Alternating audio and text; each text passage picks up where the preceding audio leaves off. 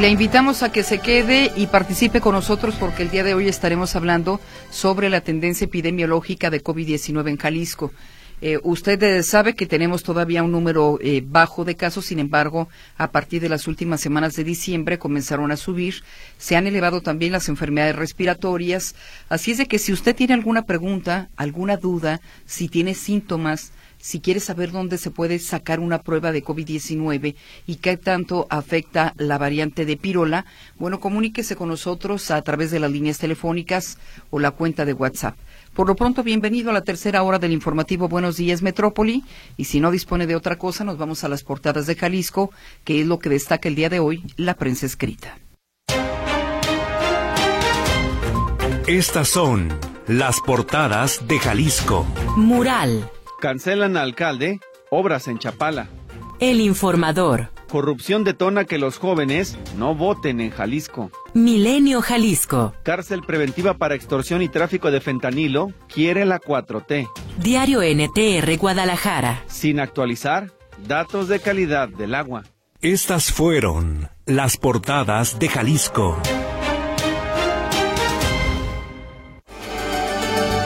Sorprendidos quedaron vecinos de la calle Horacio Gaitán en Paseos del Sol en Zapopan luego de que el fin de semana fueron infraccionados por estacionarse en el área de servidumbre sin bloquear la banqueta. Y de la UDG a diputados aprueben el presupuesto constitucional para la Casa de Estudios. El rector Ricardo Villanueva afirma que blindaría los recursos de los vaivenes políticos. El 22% de las pruebas realizadas durante enero en la UDG dio positivo a COVID-19, asegura la especialista Alejandra Natalie Vega. Autoridades sanitarias de Jalisco prevén ampliar la vacunación anticovid a otros grupos vulnerables. Reportan aumento de contagios y una demanda regular de las dosis. Zapopan aportará 40 mil pesos al a fondo perdido por persona para la migración de los mototaxis a un nuevo modelo más seguro y funcional. Esta semana inician los simulacros de entrega-recepción de las principales dependencias estatales y comenzará por la Fiscalía de Jalisco, al ser una de las más complejas, informa la Contralora Teresa Brito. Pleno del Ayuntamiento Tapatío aprobó la designación de Luis Fernando Morales Villarreal como nuevo secretario general del Ayuntamiento de Guadalajara, en sustitución de Eduardo Fabián Martínez Lomelí. Surge el colectivo Guerreros Buscadores de Jalisco ante la falta de apoyo para localizar desaparecidos en la entidad.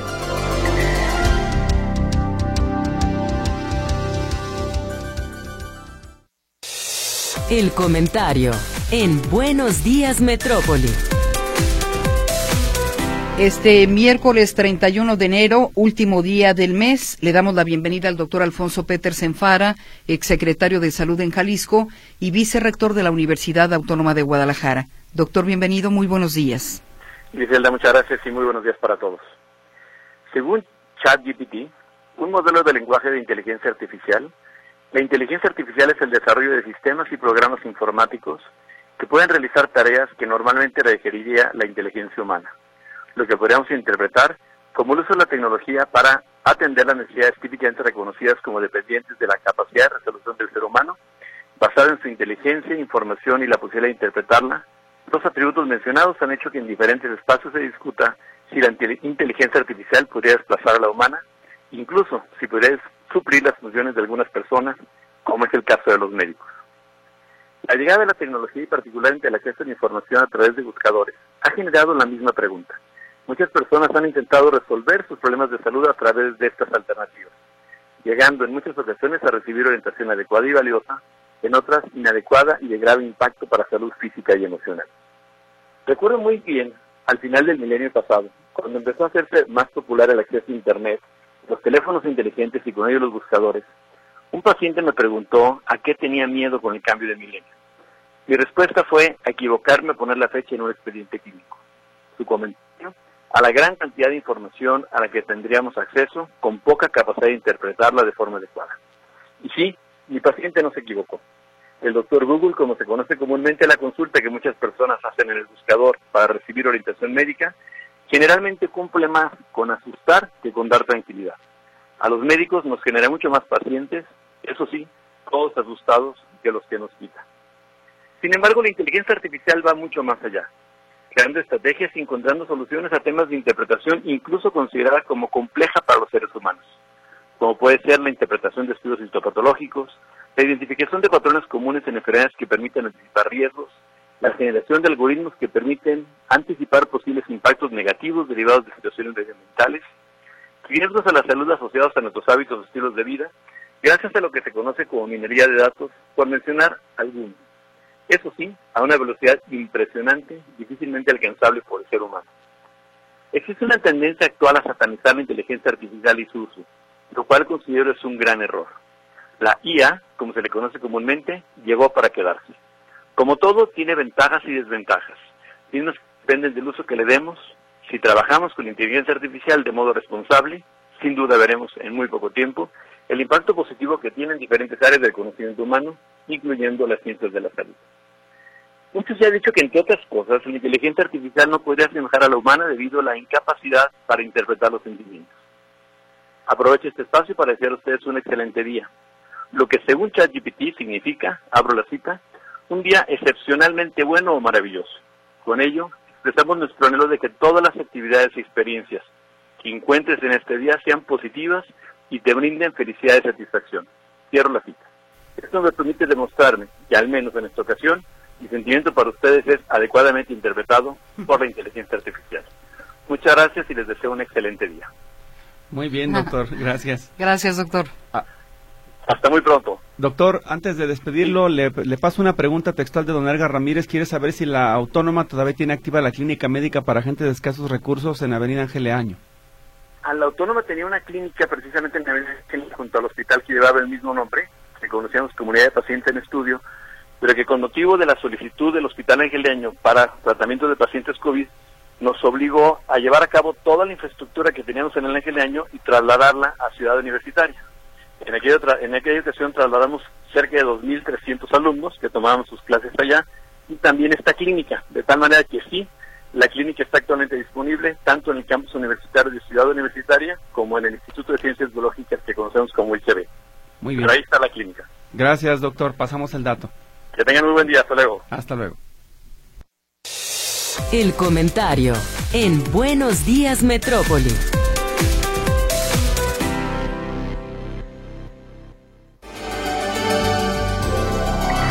Vamos a escuchar un nuevo reporte, ¿le parece? José Luis Escamilla está en la línea telefónica. Luis, adelante. Gracias, eh, Víctor Gris, ¿cómo está? Nuevamente lo saludo con gusto.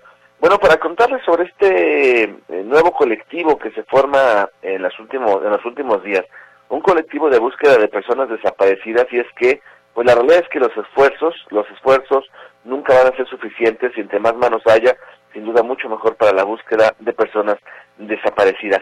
Déjenme comentarles que en los últimos días surgió un nuevo colectivo que se llama Guerreros Buscadores de Jalisco. Este eh, colectivo eh, tiene por una parte a personas que ya habían estado en grupos eh, de búsqueda de personas y otros que se están integrando por vez primera a la búsqueda de sus seres queridos desaparecidos. Una agrupación que está conformada por cerca de 100 hombres y mujeres que, como les digo, todos tienen una persona desaparecida y quienes buscan integrarse en una nueva forma de buscar a personas desaparecidas. Ellos tienen ya a un, un grupo, de, un perfil en Facebook, donde las personas que tengan alguna información sobre fosas clandestinas, sobre eh, la localización de alguna persona desaparecida y demás, pueden hacer reportes anónimos. Este número es el 3331 820218. 3331 820218. Sé que entre sus filas hay gente ya con mucha experiencia en lo que tiene que ver con brigadas de búsqueda de personas desaparecidas y demás, así que bueno, es una nueva alternativa eh, que se suma a otros grupos, ¿no? Como las Madres Buscadoras de Jalisco, a los Luz de Esperanza, a Familias Unidas por Nuestros Desaparecidos y demás. Es un nuevo colectivo que este, pues particularmente tiene un enfoque eh, de campo u operativo, ¿no? Que es estar saliendo a los lugares, directamente estar haciendo excavaciones y buscar a personas desaparecidas. Por otra parte, comentarios compañeros de esta nota que manejamos el día de ayer y que tiene que ver con lo que ocurrió en la calle Horacio Gaitán, del municipio de Zapopan, donde pues los vecinos fueron eh, fueron infraccionados por la Dirección de Movilidad Municipal por estacionarse afuera de sus casas. La multa, que tuvo oportunidad de verla, que les levantaron estos automovilistas, decía que porque estaban estorbando la banqueta, pero ciertamente no es así. Resulta que estas casas tienen un área de servidumbre de aproximadamente un poquito menos de dos metros afuera de sus casas, lo que les permite dejar sus carros estacionados ahí y la, y la banqueta está totalmente libre. Y esta es una zona, no es una zona peatonal, está donde se estacionan, que hay árboles, hay arbustos, hay mallas para delimitar las casas, porque no es área de, de, de, banquete, es un área de servidumbre donde, como les digo, los vecinos se estacionan. Escuchamos si les parece rápidamente a una de las afectadas. Años atrás nunca había pasado esto. ¿Cuánto tiempo tiene viviendo aquí? Tres años. ¿Y estacionándose en los tres años? Los tres años. Pero gente de aquí que son propietarios de su casa, que ya tienen mucho tiempo, también dijeron lo mismo, que es la primera vez que les sucede esto. ¿Qué le parece que abusara de su casa? Pues a mí se me hace un abuso. Son multas, son multas que tienen un costo de cerca de 1.800 pesos, solamente con un 20% de descuento si se paga de forma temprana, pero eh, ustedes podrán ver la fotografía que está en la página de notisistema.com, donde pueden ver cómo están estacionados los vehículos, cómo está liberada la banqueta, y pues pareciera que es absurda esta infracción por parte de movilidad municipal. Mi reporte, compañeros. Buenos días. Bien, eh, José Luis, muchas gracias por tu información. Muy buenos días. Gracias, José Luis. Pues ahí está la información relacionada al surgimiento de un nuevo colectivo de buscadores en Jalisco ante uno de los problemas más graves que tiene la entidad, incluso a nivel nacional, la desaparición de personas. Y por otra parte, bueno, ahí está esta queja de los vecinos al considerar que pues no estaban infringiendo la ley y sin embargo fueron o los reglamentos y sin embargo fueron sancionados. Cambiamos de línea telefónica. José Luis eh, Jiménez Castro, adelante.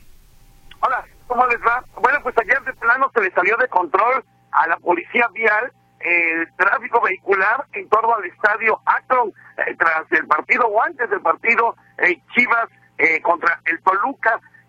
fue un caos total que se dio desde las seis de la tarde o tal vez un poco antes por toda la zona de los Cubos, Vallarta, Avenida México, en fin, yo creo que no contaban con que iba a haber tanta gente o, o qué pasó, pero el operativo no funcionó. Eh, fue caótico, eh, incluso se comentaba a través de redes sociales que el mismo equipo de las Chivas estaba llegando tarde al estadio precisamente por el que se generó ayer en torno a este encuentro en el estadio Akron. Hablando de vialidades, eh, ayer, Víctor, se llegaban una o dos llamadas, a lo mejor más, en torno a lo que está pasando ahí en la calle Ramón Corona y la lateral de Avenida López en Mateos, donde, según informa la Agencia Metropolitana de Movilidad, se modificaron tiempos, se modificaron eh, eh, trazos geométricos, así lo mencionan ellos, para eh, beneficiar la vialidad ahí en la zona, pero pues no había resultado o no ha resultado, no sé si hoy han llegado llamadas sobre el tema, pero ayer sí escuchaba que te llegaban una o dos por ahí. Según el, el comunicado que da a conocer la agencia metropolitana, dice vecino de Bosque de Santa Anita, para visitar el flujo vehicular en Ramón Corona y López Mateos, dice, se realizó un ajuste en la geometría para permitir una vuelta a la izquierda más directa y eficiente. Se realizó un ajuste en la sincronización y tiempos de los semáforos. Se realizará en la inmediato balizamiento, se instalará señalética y se tendrá personal de movilidad en horas pico para eficientar el flujo de la vialidad.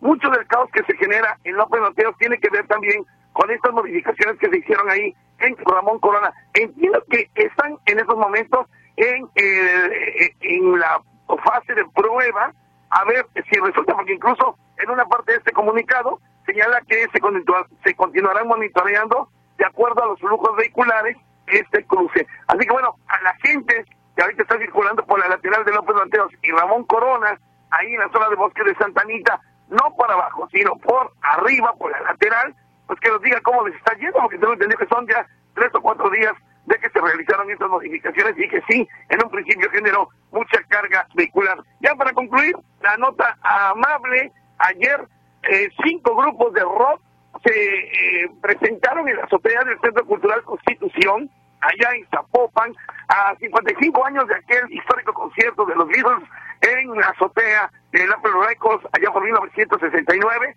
Y bueno, eh, emulando un poquito aquella hazaña musical del cuarteto de Liverpool, Ayer mucha gente, mucha gente cita, pues abajo, en el, Centro Cultural Constitución de Zapopan, mientras que arriba varias bandas interpretaron al cuarteto de Liverpool. Estuvo muy padre, y bueno, yo no tuve la oportunidad de ir, pues ya me mandaron videos, ya me platicaron, y pues ojalá se repitan más este tipo de eventos. Eh, Roberto, que les tengo compañeros, muchas gracias, muy buenos días. Bueno, dato curioso, José Luis, muchas gracias por tu reporte. Hasta luego, buenos días. Muy buenos días, José Luis Jiménez Castro. Tenemos participación del auditorio, hay mensajes, hay llamadas, enseguida le daremos salida a su comunicación y en breve estaremos ya con la entrevista en este espacio.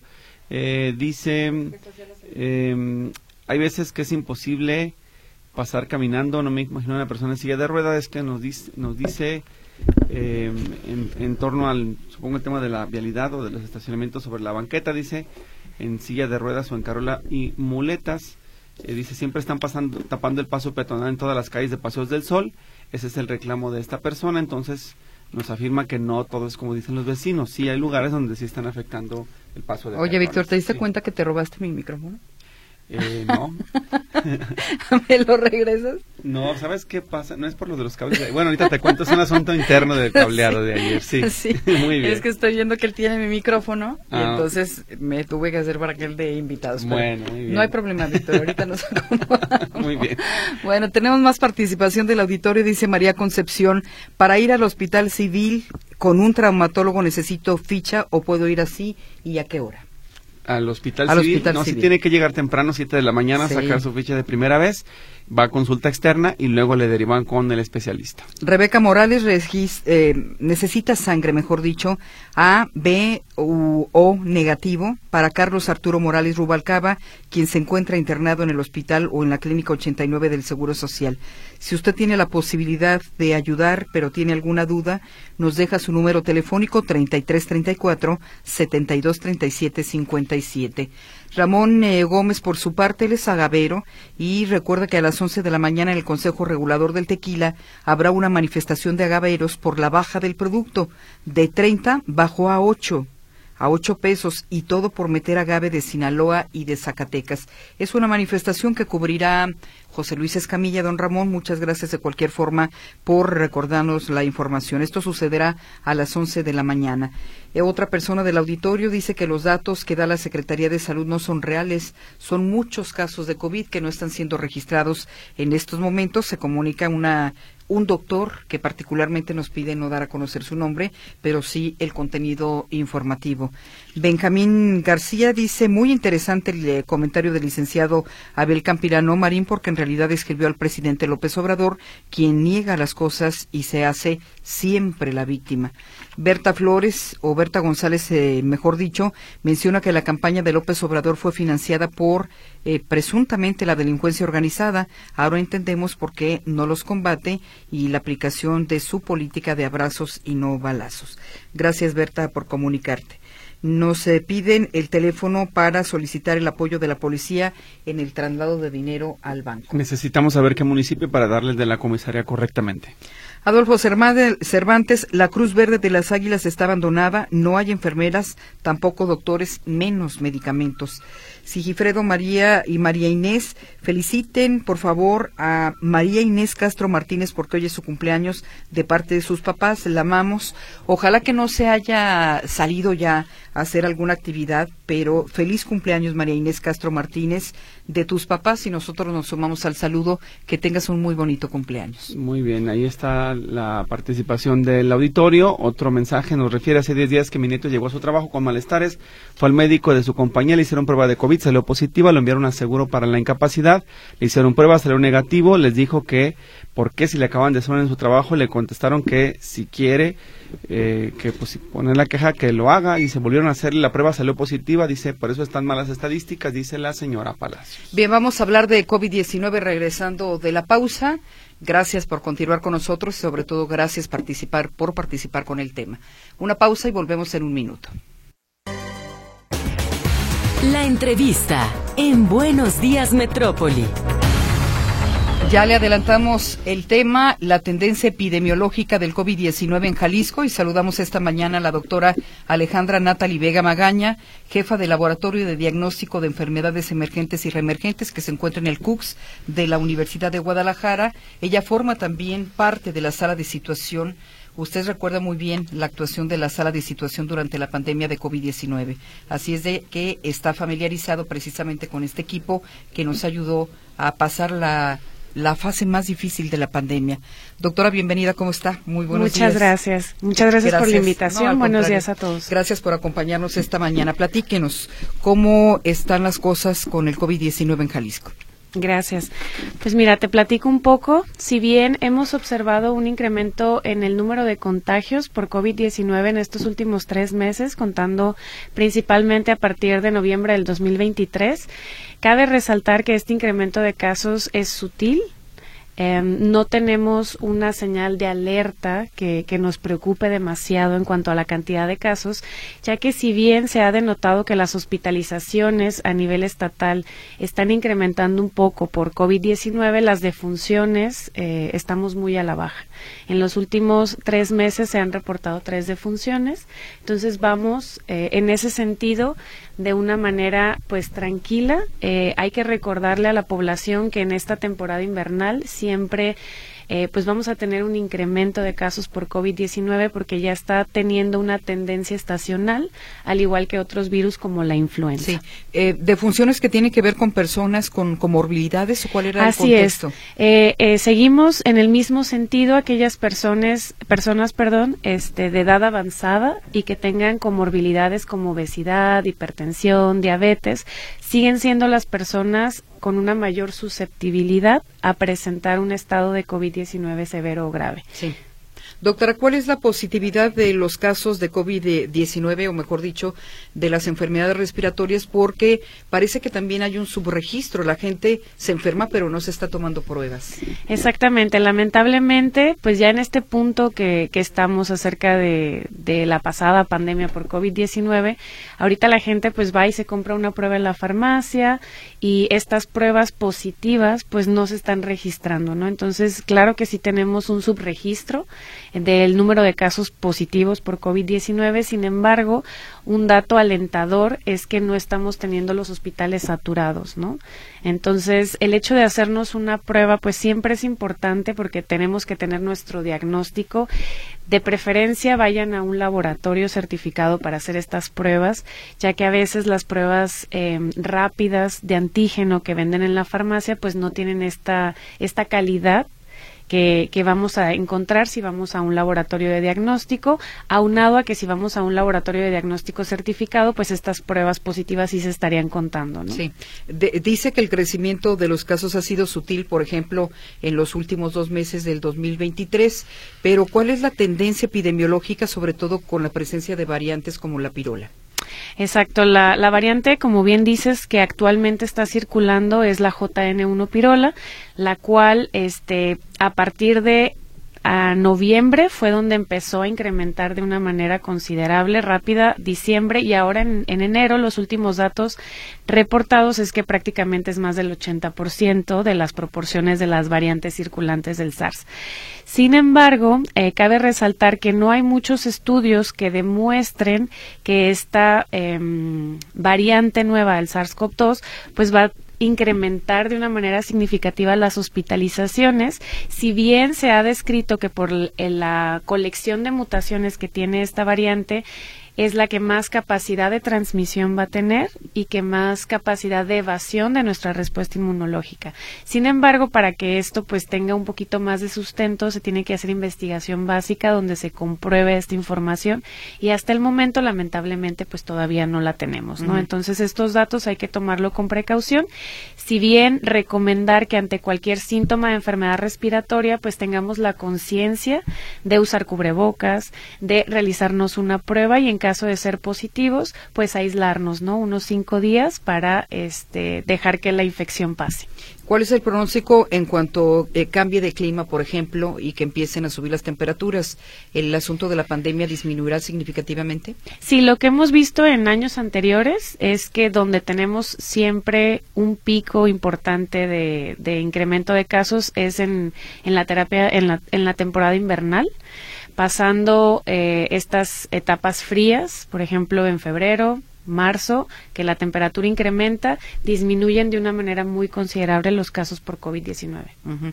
Las vacunas o, o, la etapa de vacunación que eh, aplicó el gobierno federal tienen todavía vigencia, es decir, estamos protegidos el resto de la población que no estamos considerados dentro de los grupos vulnerables para la campaña de vacunación. Esto es un punto y una pregunta muy importante, ya que si bien este tanto el gobierno federal como el gobierno estatal están aplicando vacunas.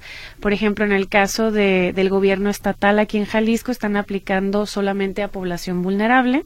En cambio, en el IMSS sí podemos acudir y aplicarnos una vacuna, ya que ahí está un poquito más abierto el panorama.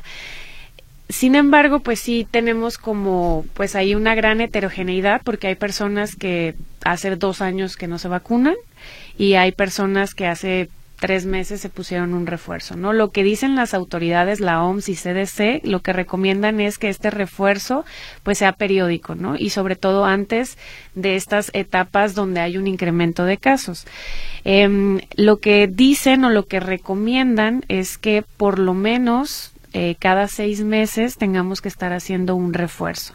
También aquí considerar importante que si ya tuvimos una infección reciente por COVID-19, esto también incrementa nuestra inmunidad, ¿no?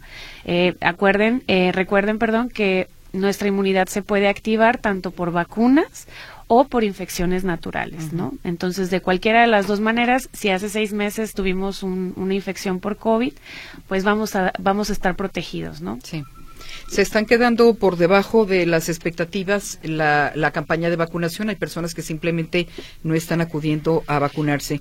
Le preguntaría si le recomendaría a la población abierta que acudiera y comprara una de estas vacunas, por ejemplo, en la farmacia, o que acudiera al, al, al ISTE o al Seguro Social para vacunarse y aplicarse las que están poniendo, que es la Abdala, o sea, la, la cubana y la rusa. Así es. Sí, totalmente recomendable hacer un refuerzo de la vacunación.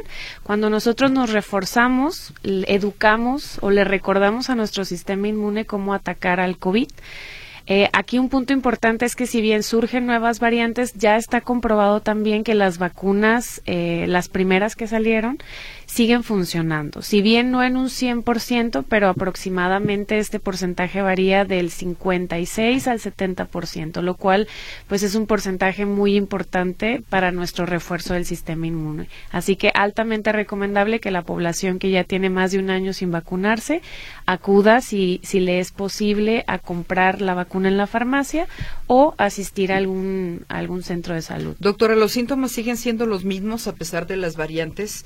Entiendo que ustedes siguen teniendo trabajo al realizar pruebas y que algunos de los síntomas tienen que ver incluso con diarrea. Sí, la diarrea es uno de los síntomas menos frecuentes. Sí. Sigue siendo más frecuente la temperatura, dolor de cabeza, tos, dolor corporal, esos siguen siendo los síntomas eh, más frecuentes que siguen reportando los pacientes. Sin embargo, en algunos casos sí se puede dar, este, tener este síntoma de, de diarrea o malestar estomacal, pero es el menos frecuente. En el Centro Universitario de Ciencias de la Salud, en el laboratorio LADER, seguimos realizando pruebas diagnósticas. Hemos estado haciendo una vigilancia estrecha de, de la comunidad universitaria compréndase como estudiantes, administrativos y profesores. Y este hemos tenido una positividad aproximadamente del 20%, ¿no? La cual está fluctuando y subió un poco más en este último mes. Sin embargo, pues los brotes están muy controlados, aquellas personas que salen positivas se aíslan y no hemos tenido como ningún caso grave. Dice Leticia Hernández que hace tres y cuatro meses empezó a circular la variante de pirola. ¿Cómo es posible que ya tengan una vacuna contra este virus o estaba planeado?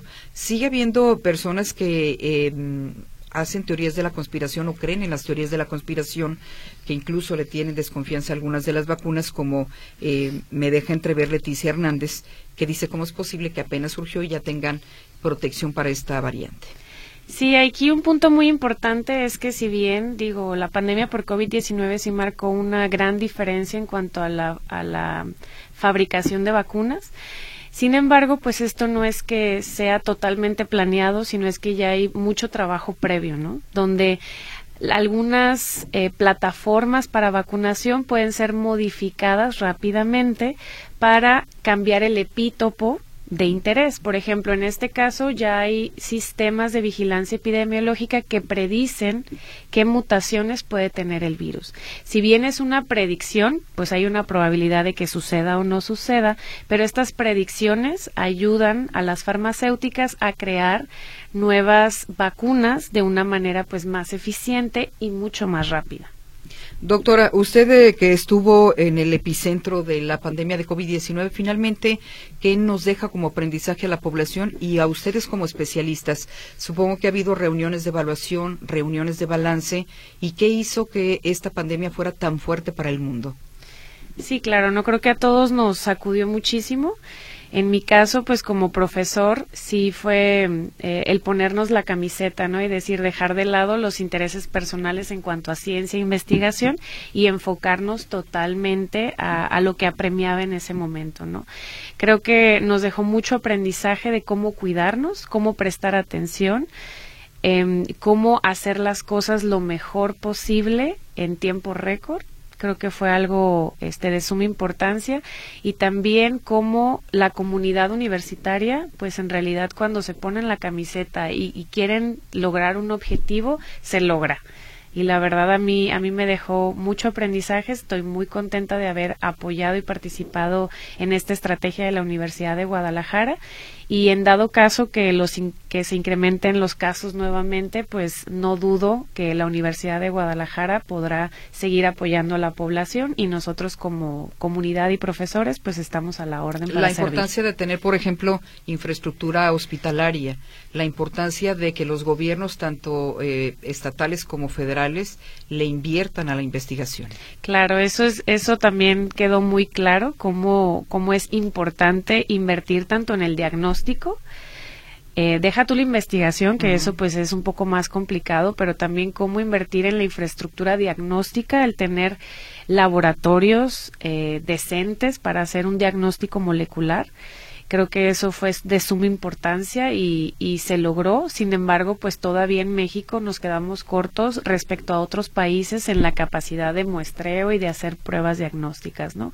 Porque otra cosa que nos dejó la pandemia es que no podemos no tener datos, ¿no? O sea, y para tener datos, pues hay que muestrear y hay que acercarnos a la gente y sobre todo que la gente tenga acceso a estas pruebas eh, si pueden ser gratuitas es lo ideal y si no, pues a un muy bajo costo, pero de buena calidad. Sí, claro. Eso, digamos, por parte del sector salud. Creo que la población también nos hizo un poco más consciente de desde la salud mental, el cuidado de la salud mental, hasta eh, los espacios en la propia casa, pero importante eh, la forma en cómo estamos viviendo, la forma como estamos viviendo la relación con la salud. Es decir, los grupos vulnerables tienen relación con nuestro estilo de vida. Eh, personas con obesidad, personas con diabetes, personas con hipertensión, ¿no? También cómo llegamos a envejecer. Sí, yo creo que sí nos sacudió de tal manera que pues la mayoría o gente cercana a mí sí está cuidando más su salud, sí saben que son más vulnerables y pues hay que hacer un llamado, hay que cuidarnos, ahí hay que cuidar a la gente que tenemos cerca, ¿no? Hay que tener un estilo de vida más saludable en medida de lo posible para pues durar más años y, pues apoyar más a la población. ¿Cuántas eh, pruebas llegaron a hacer de COVID-19 en pandemia? Uy, muy buena pregunta. Llegamos a hacer más de 280 mil pruebas. Esto considerando a toda la red, porque se instalaron 10 laboratorios de diagnóstico molecular en la red de la Universidad de Guadalajara y en conjunto hicimos más de 280 mil pruebas. Ahorita creo que llevan en lo que va de los últimos meses 280. Sí, 280 y eso es exclusivamente en el Centro Universitario de Ciencias de la Salud. Eh, seguramente los otros laboratorios instalados en diferentes centros universitarios siguen haciendo este muestreo a su comunidad. Sin embargo, el servicio abierto al, público en general y gratuito, pues ya lamentablemente ahorita no está en función.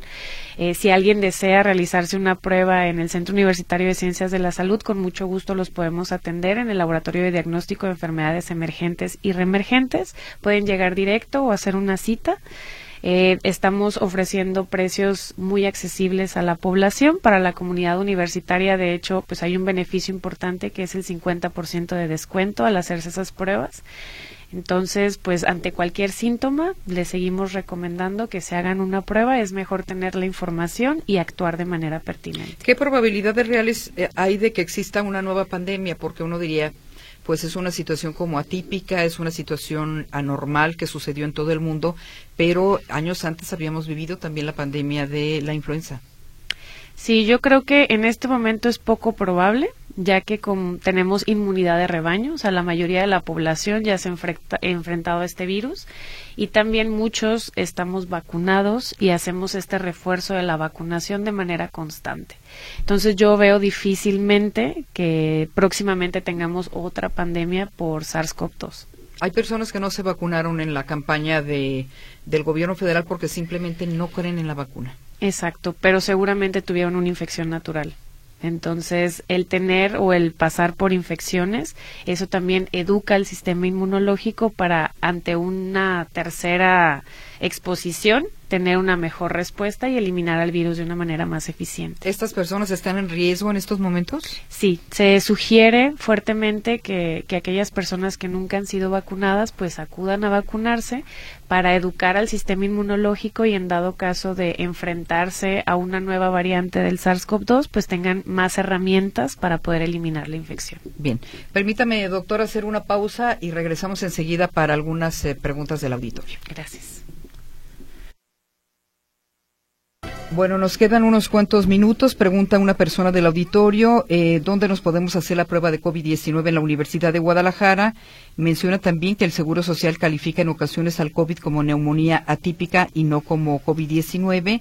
Y eh, si hoy tiene COVID, ¿cuándo deberá vacunarse?